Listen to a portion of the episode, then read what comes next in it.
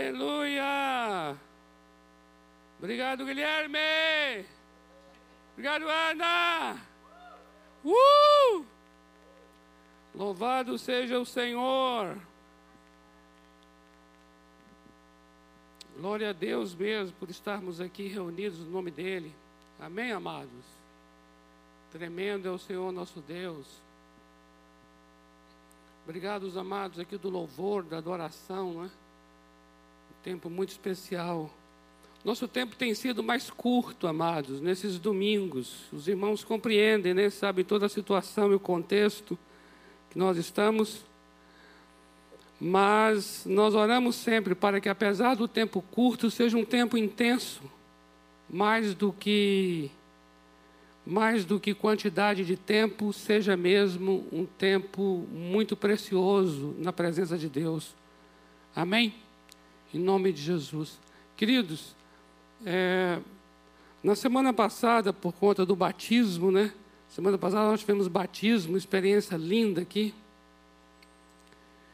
E compartilhamos sobre essa experiência maravilhosa da, do do novo convertido, né? Essa experiência da entrada, da entrada nessa nova vida e da entrada na igreja, essa comunidade tão tão extraordinária que é a igreja, porque o batismo é uma experiência de entrada. Sempre foi assim. O batismo é uma experiência de iniciação, quando a pessoa está entrando numa comunidade, entrando numa nova vida. E na semana passada compartilhamos sobre isso, sobre esse tipo de, de lugar onde essa pessoa está entrando, onde nós entramos, aqueles que tiveram essa experiência maravilhosa de nascer de novo, entraram nesse reino dos céus, nesse ambiente da comunidade. E como o batismo tem uma ligação muito profunda com a obra de Jesus na cruz, o batismo está ligado diretamente à obra do Calvário. Por quê?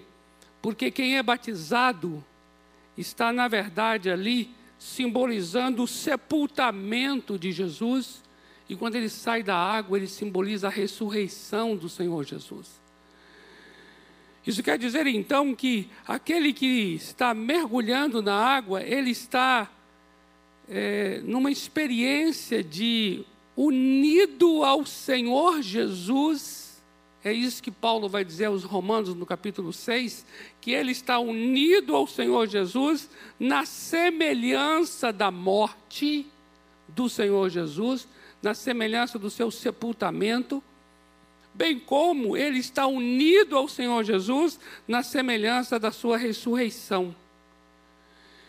Isso indica então que essa pessoa que está entrando, ele está entrando com uma com uma identificação, com uma ligação muito muito muito espiritual e concreta com aquilo que Jesus fez na cruz do Calvário. Logo, logo, Onde essa pessoa está entrando? Ele está entrando para uma vida que está toda ela centrada nesta obra redentora da cruz.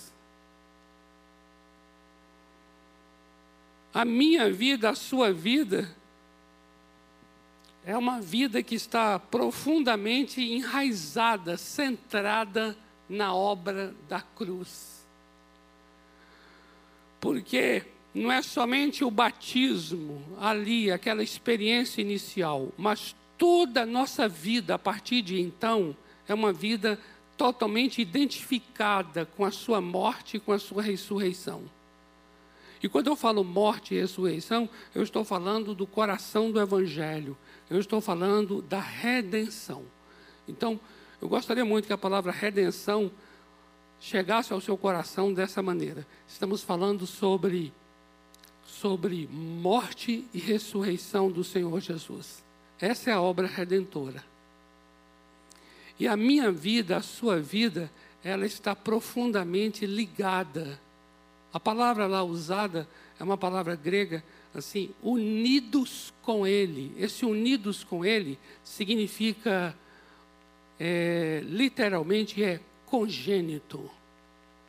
Sinfitos, na língua grega. Significa alguém que é plantado com, alguém que é gerado com, congênito. Então, toda a nossa vida agora, todo o nosso viver, todas as nossas atividades, o nosso cotidiano, a nossa vida, ela está profundamente enraizada, profundamente ligada, é uma questão congênita.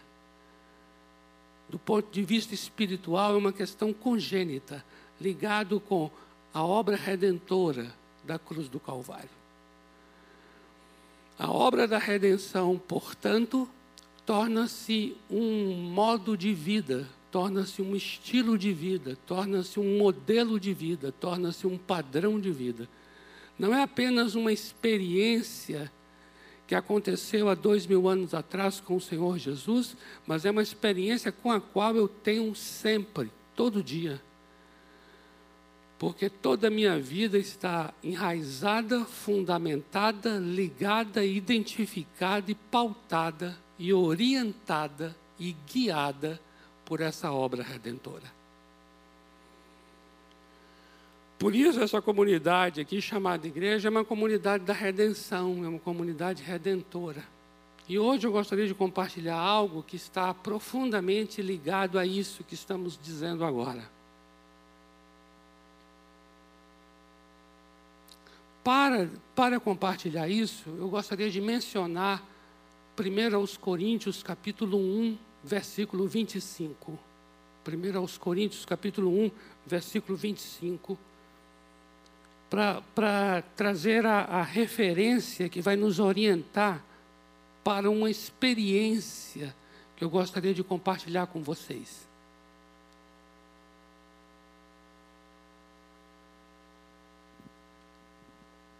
Primeiro aos Coríntios, no capítulo 1, amados, o apóstolo Paulo está falando sobre toda a obra da cruz. Ele está falando dessa obra da redenção. Ele está falando de Cristo Jesus crucificado. E ele está escrevendo para a igreja de Corinto, amados. Corinto é uma cidade grega, é uma cidade que preza pelo conhecimento, pela filosofia, pela sabedoria.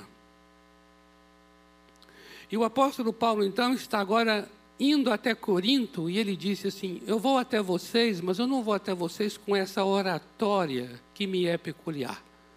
Porque Paulo sabia que ele tinha uma oratória, ele era um grande pregador.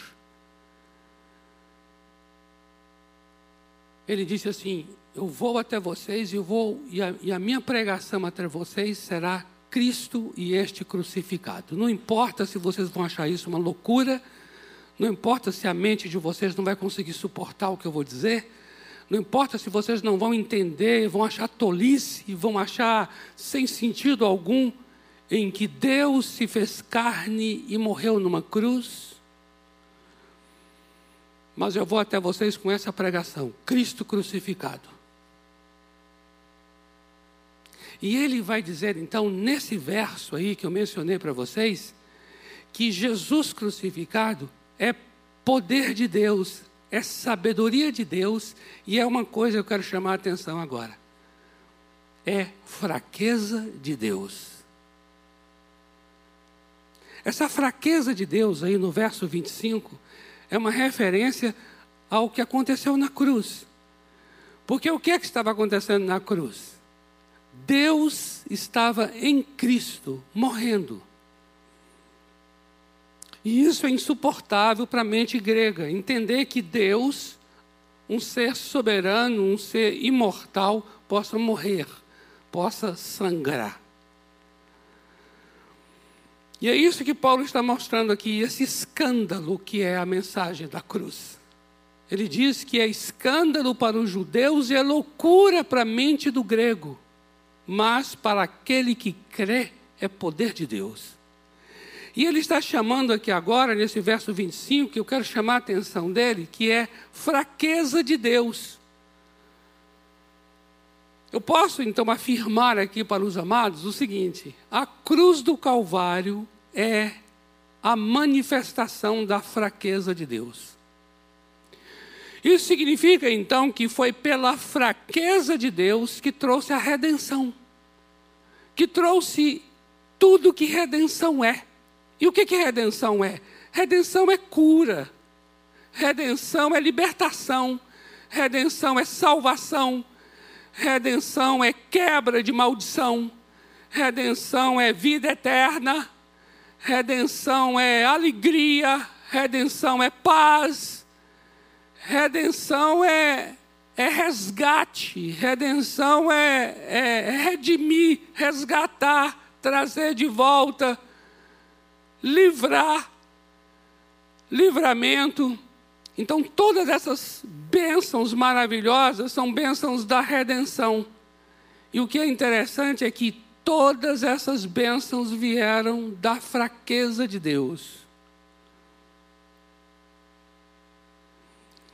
Essa é a experiência da cruz. Mas agora eu quero dizer uma coisa a vocês.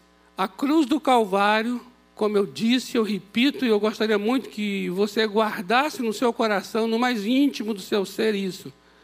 A cruz do Calvário não é apenas uma experiência histórica que aconteceu com o Senhor Jesus, mas a cruz do Calvário é um estilo de vida.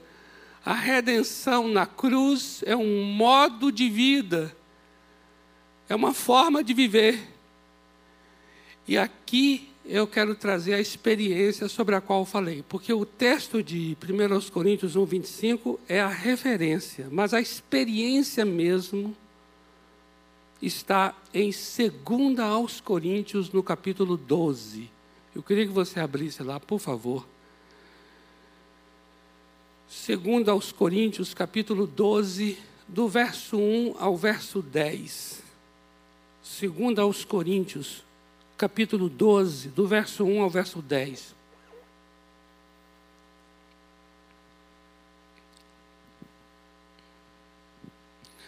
Vamos ler por partes. Primeira parte, vai do verso 1 ao verso 6. Essa primeira parte eu vou chamar de a gloriosa experiência do arrebatamento. Veja o que vai acontecer aqui. Se é necessário que me glorie, ainda que não convém, passarei as visões e revelações do Senhor. Conheço um homem em Cristo que há 14 anos foi arrebatado até ao terceiro céu. Se no corpo ou fora do corpo, eu não sei, Deus o sabe.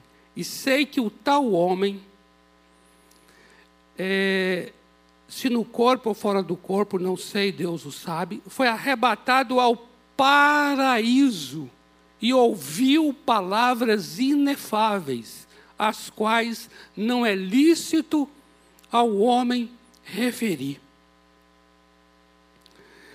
De tal coisa me gloriarei, não porém de mim mesmo, salvo nas minhas fraquezas. Pois se eu vier a gloriar-me, não serei tolo, porque direi a verdade. Mas eu me abstenho para que ninguém, ninguém considere, olhando para mim, mais do que em mim vê ou de mim ouvir.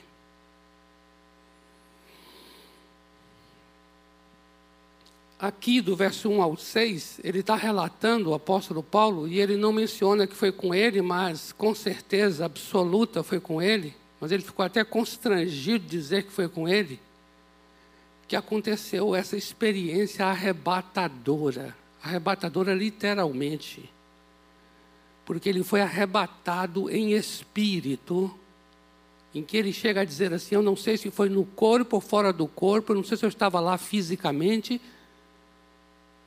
mas uma coisa é certa, eu fui arrebatado até o terceiro céu, e que ele chama aqui de paraíso.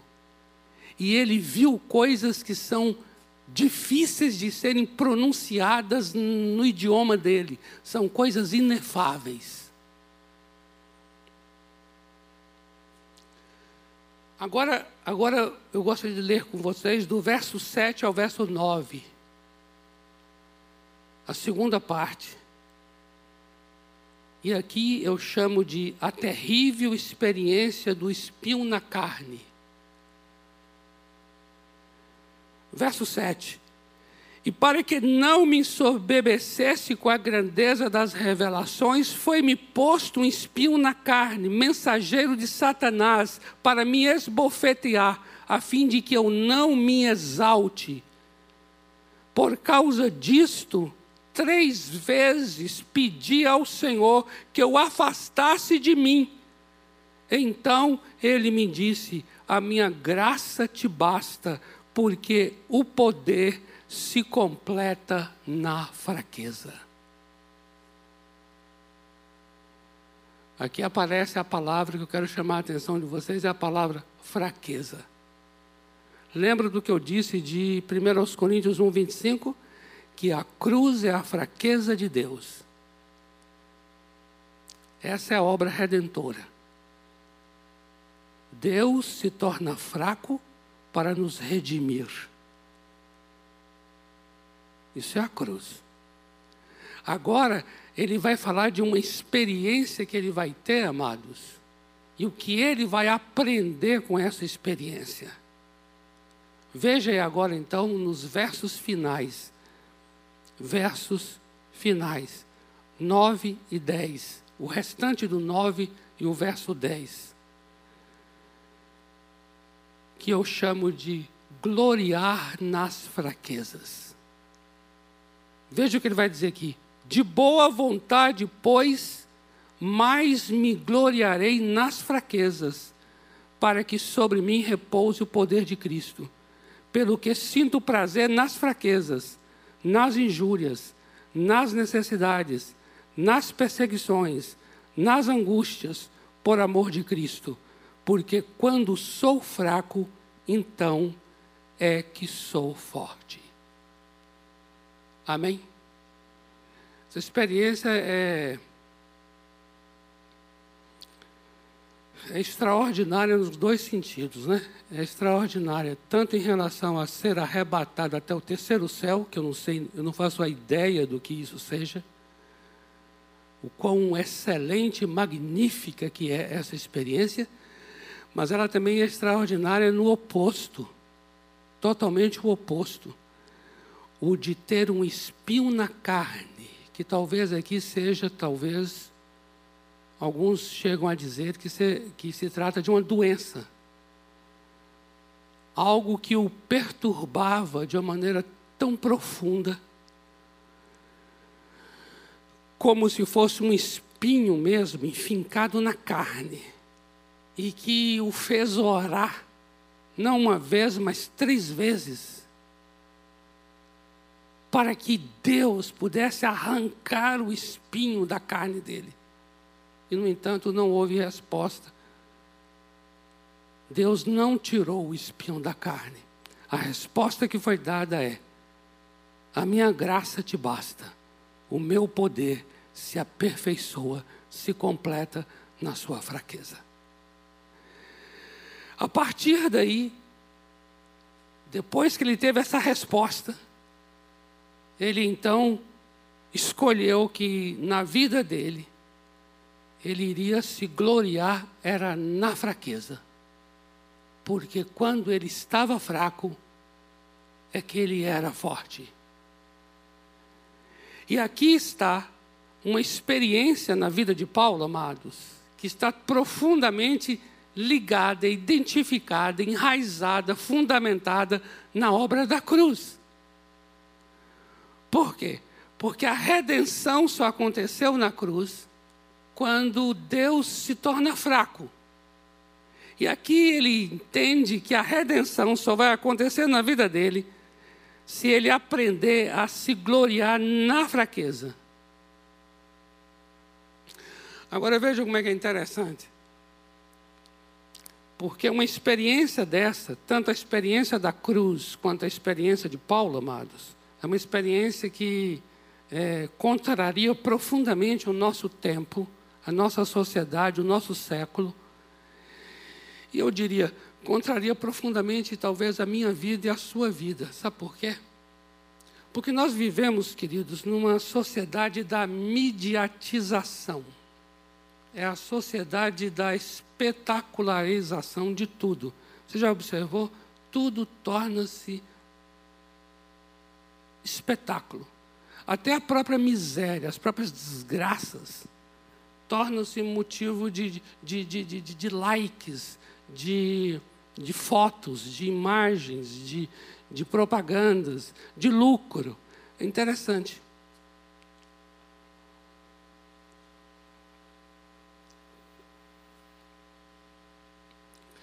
Nós vivemos numa, numa realidade, queridos, que, que, que nega profundamente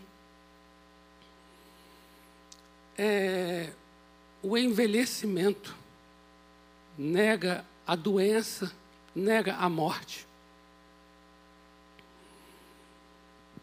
Nós estamos cercados de, de, de uma estética e de um modo de pensar e de uma mentalidade em que parece que não cabe, não cabe você falar do fracasso. Só cabe você contar sucesso.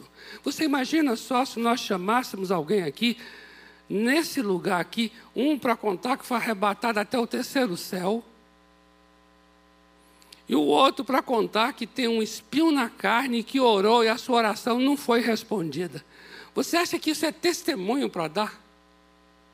Imagine alguém dando testemunho de que ele orou, orou, orou e Deus não respondeu.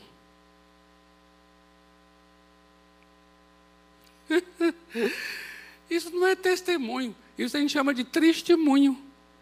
Não é verdade?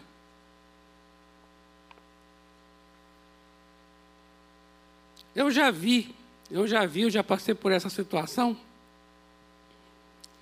em que a pessoa começa a contar a sua experiência, em que o outro aguardava que fosse uma grande bênção que ele iria compartilhar. E ele começa a contar só coisa ruim que está acontecendo. E o outro, gentilmente, vai dar para tirar o microfone da mão.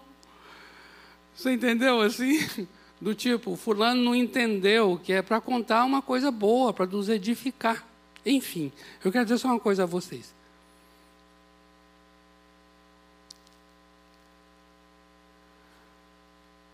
O nosso ambiente nesse mundo, e o nosso ambiente também parece que dentro da igreja, não cabe. Parece que não há espaço, parece que não há lugar para alguém contar do seu espinho na carne, da sua oração não respondida. Parece que só há ambiente, só há palco, e só há lugar, e só há microfone ligado para a pessoa contar que ele foi arrebatado até o terceiro céu. Agora eu vou dizer uma coisa a vocês.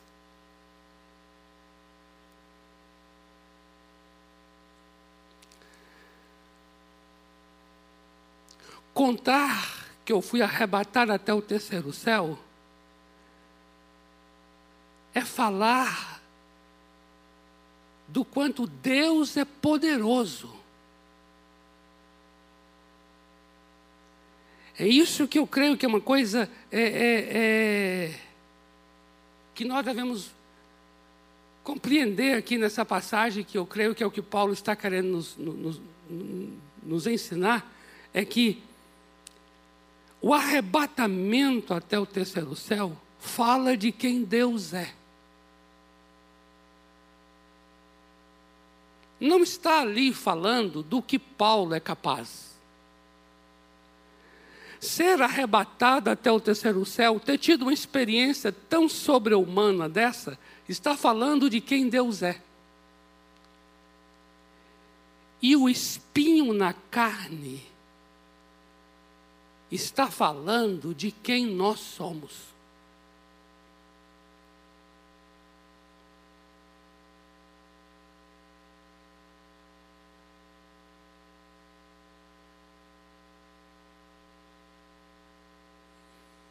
A fraqueza tem a ver com a nossa realidade. tem a ver com a nossa condição.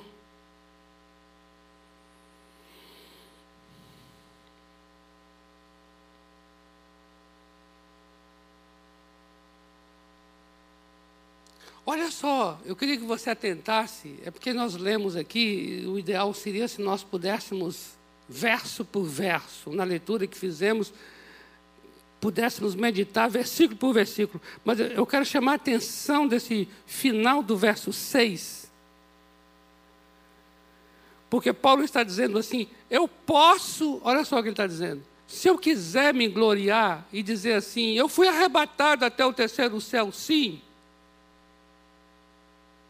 ele diz: Eu não seria tolo se, se me gloriasse, porque eu fui mesmo.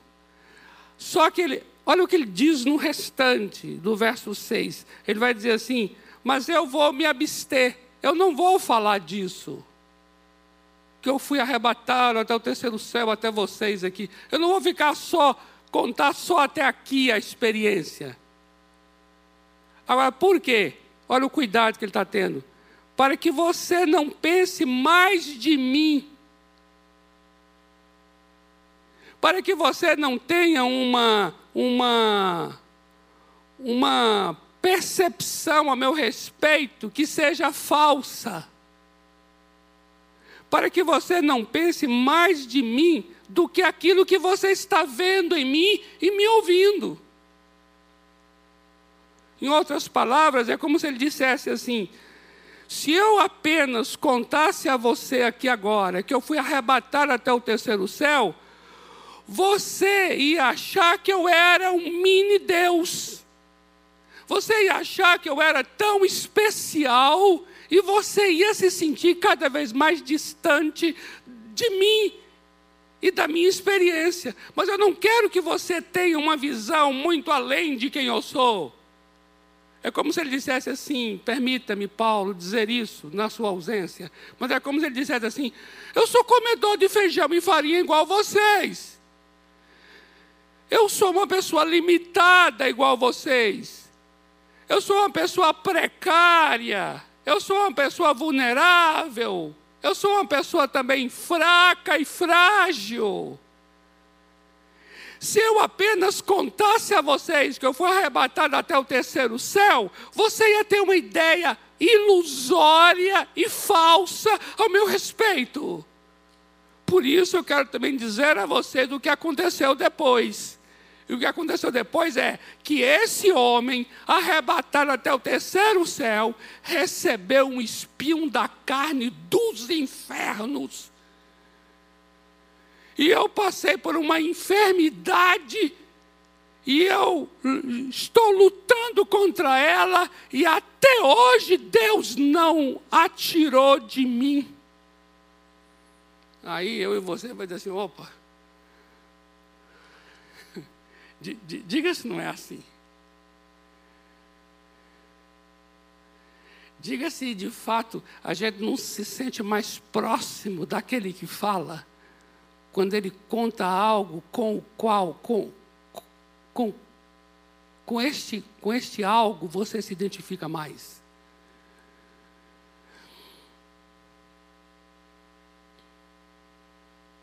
E amados, essa fraqueza sobre a qual eu estou mencionando aqui, que o apóstolo Paulo está falando aqui, amados, não é, não é a doença em si, é a fragilidade essa fraqueza não é a incompetência. Entenda bem isso. Fraqueza não é sinônimo de incompetência. Fraqueza é incapacidade. Por mais competente que eu e você seja,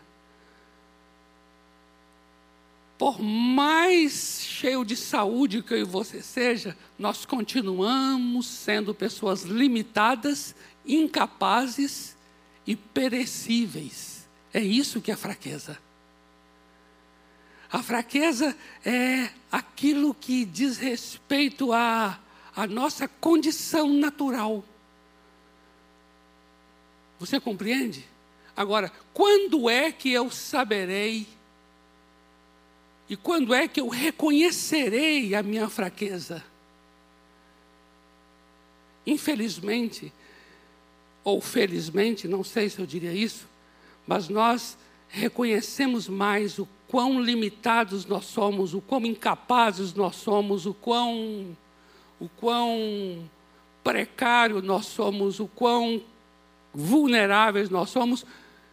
A gente reconhece mais isso quando enfrentamos situações de doença, situações de perdas, situações de fracassos. Porque essas situações, elas, na verdade, expõem a nossa condição limitada, expõem a nossa condição precária.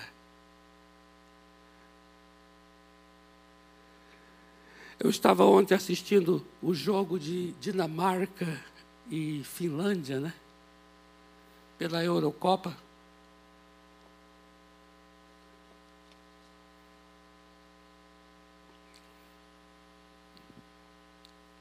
Quando você fala em seleções, ainda por cima a Eurocopa, a UEFA, a FIFA, jogadores europeus, capitão do time,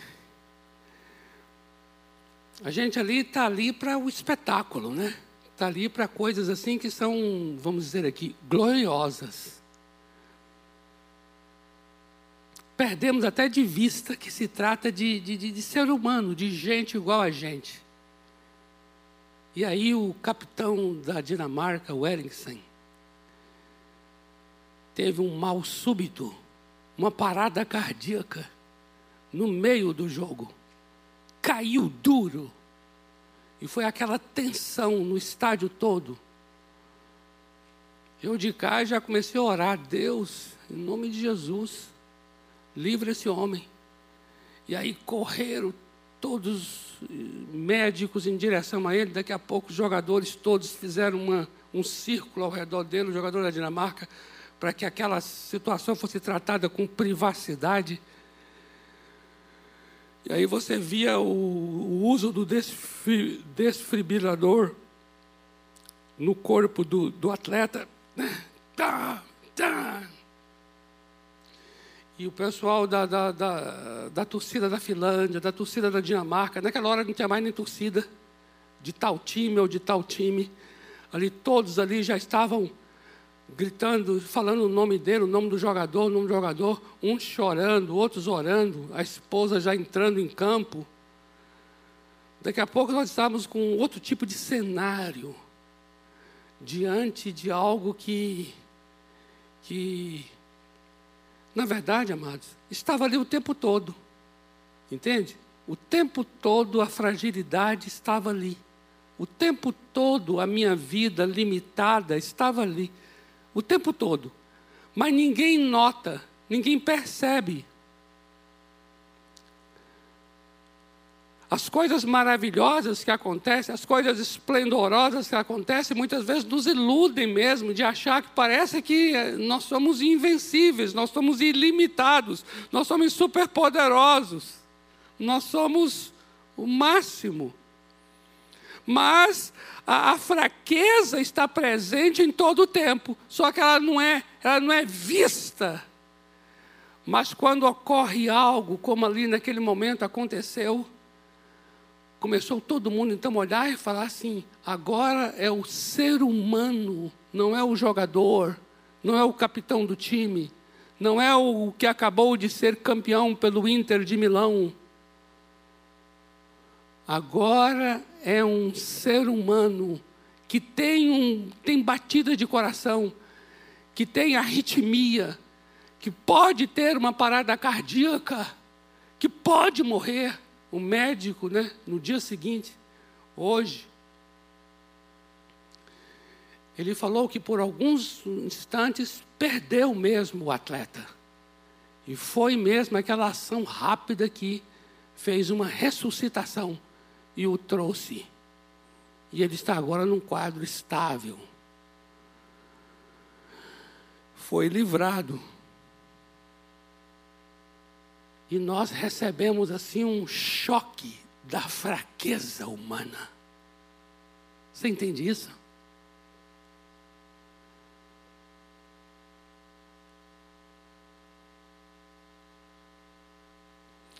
O que, o que o apóstolo Paulo está aqui mostrando de maneira tão tremenda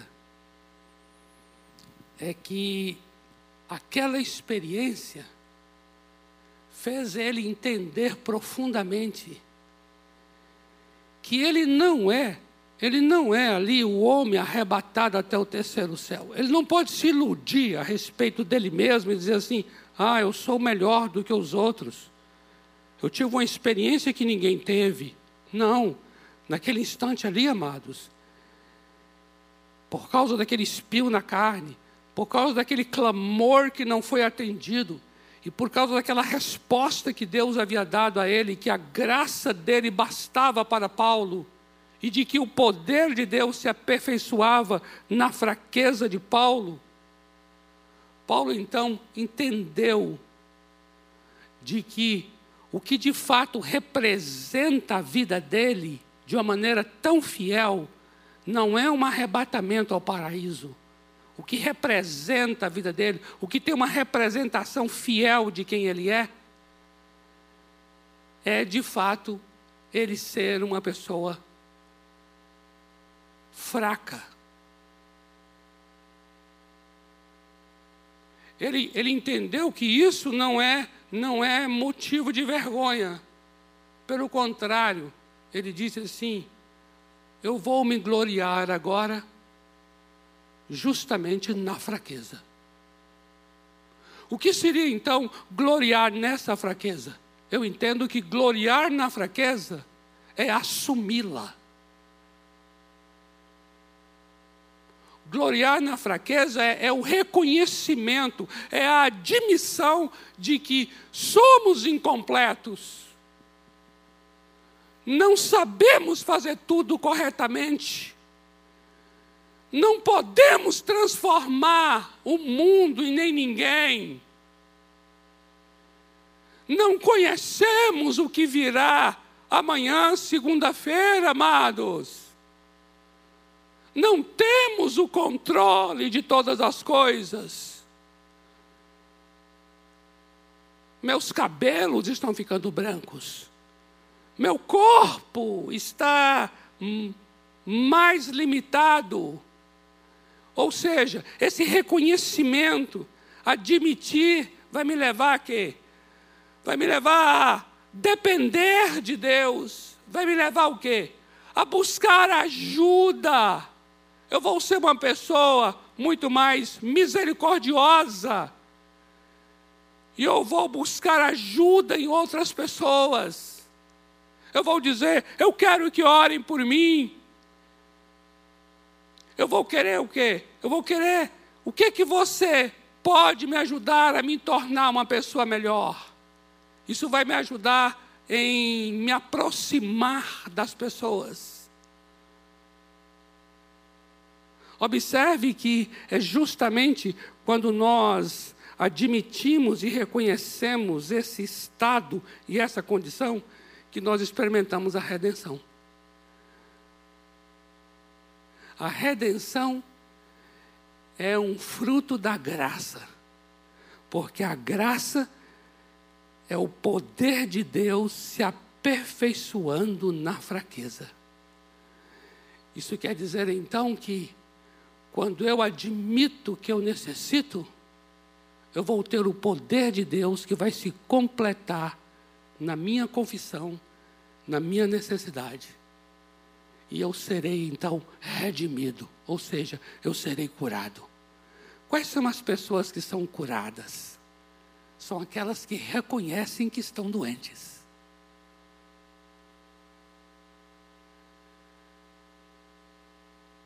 tanto fisicamente, quanto emocionalmente, psicologicamente, seja em que área for. Quem é sarado? Sarar é redenção. Sarar é ser redimido. Então, como é que eu experimento a redenção? Quando eu aceito que estou doente e que necessito de cura.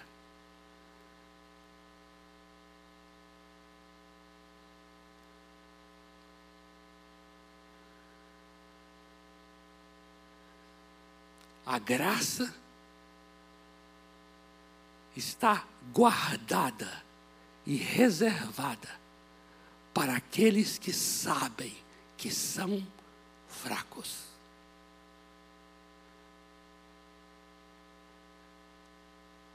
O Senhor Deus, ele resiste ao soberbo, mas ele dá graça àquele que reconhece que necessita de libertação e de cura. Amém, amados?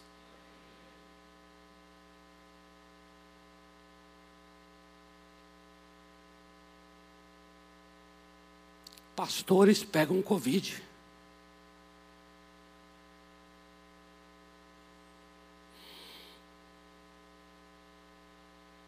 Eu mesmo converso a você que achava que não.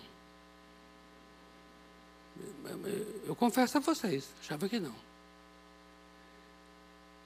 Porque o Covid veio com uma história tão, tão absurda por trás dele. Não veio só o vírus junto, não veio com uma carga horrorosa por trás. Aí eu falei, Deus do céu, se eu tiver Covid, vão achar que eu estou o quê? Amaldiçoado?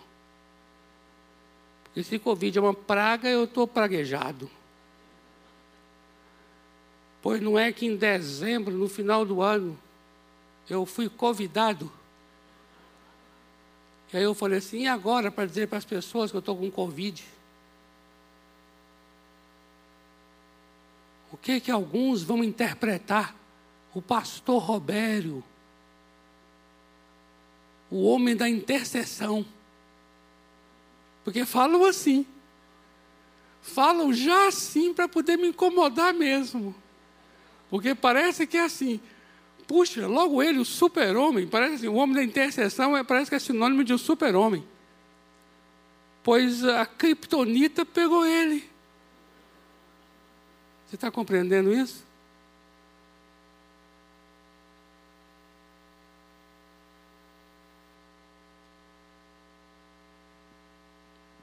Vamos orar? É tanta coisa para falar em torno disso aqui, mas nosso tempo já foi.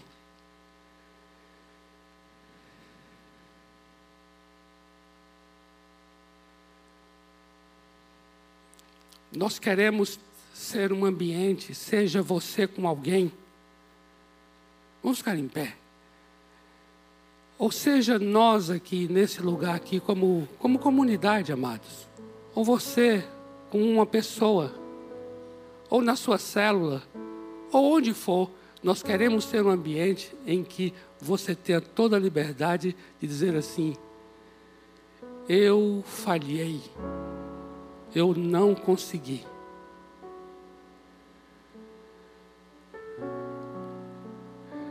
Eu estava orando por isso e isso não veio, amados. Queridos, eu queria tanto que eu e você tivéssemos liberdade, tivéssemos leveza, tivéssemos tranquilidade de coração para compartilhar os nossos fracassos também. Dizer assim: tentei fazer isso e não deu certo.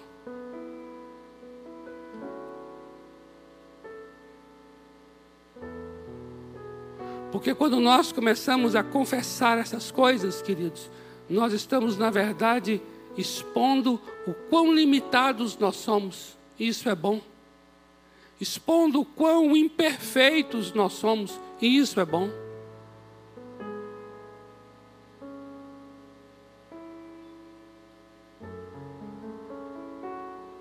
Os casais não são as maravilhas que muitas vezes tem hora que pintam e somos até forçados a pintar quadros maravilhosos de casamentos, quando na verdade por trás nada disso está sendo real e verdadeiro.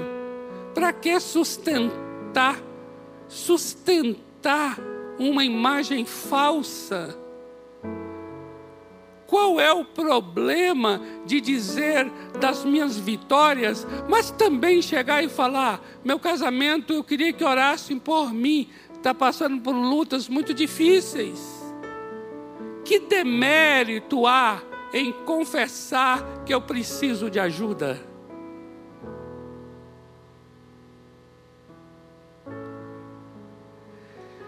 Eu oro para que na minha vida e na sua vida nós tenhamos ambientes tão seguros, tão livres, tão redentores, que nós possamos é, jamais esconder nossas feridas.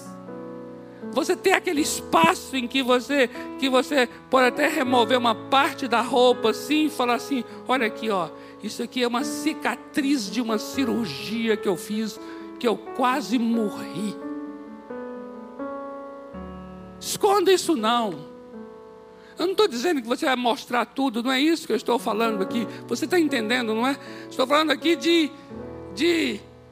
Isso é maravilhoso. Qual é o demérito que tem? Qual é a humilhação que há? Nenhuma. Qual é a vergonha que existe? Nenhuma de você chegar e dizer assim: olha, não deu certo. Olha, eu fiz um negócio aqui, mas eu, eu vi que eu falhei. Uma pessoa que faz isso tem uma chance enorme de ser melhorada, de ser aperfeiçoada, de ser enriquecida, de ser, sabe, é tão tremendo, é a redenção. A redenção. A redenção está reservada para aqueles que admitem as fraquezas. Você é redimido, você é redimida.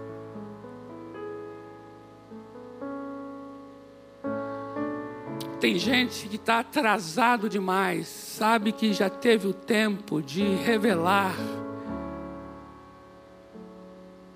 de mostrar, de mostrar a cicatriz, mas guardou. Enquanto outros já foram tão mais sábios e mais sensíveis e mais humildes e mais de coração quebrantado e que já mostrou. E aí o Senhor veio com a sua graça, resgatou, aperfeiçoou aquela vida, levantou outros para ajudá-lo. Hoje essa pessoa está ajudando outras pessoas. Enquanto aquele outro lá que se omitiu e se calou e teve vergonha da sua fraqueza, continua lá necessitado, atrasado, prisioneiro, prisioneiro e cativo do seu medo e da sua negação da fraqueza. Faz isso não. Seja rápida, seja rápido. Diante de Deus e diante de um alguém que lhe seja bastante confiável para dizer assim: olha, eu estou aqui. Para dizer que eu, eu não sou perfeita, eu não sou perfeito. Eu admito. Estou aqui para falar dos meus medos, das minhas dores e das minhas dúvidas. Pai amado, em nome do Senhor Jesus,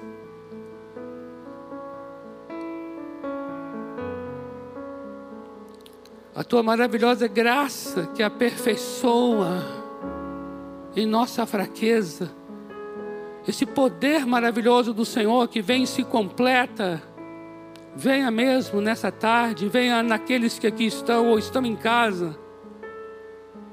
Esse tempo de pandemia, onde nós não imaginávamos, jamais nos sentíamos talvez iludidos de achar que podíamos ir para qualquer lugar, fazer planos para o futuro.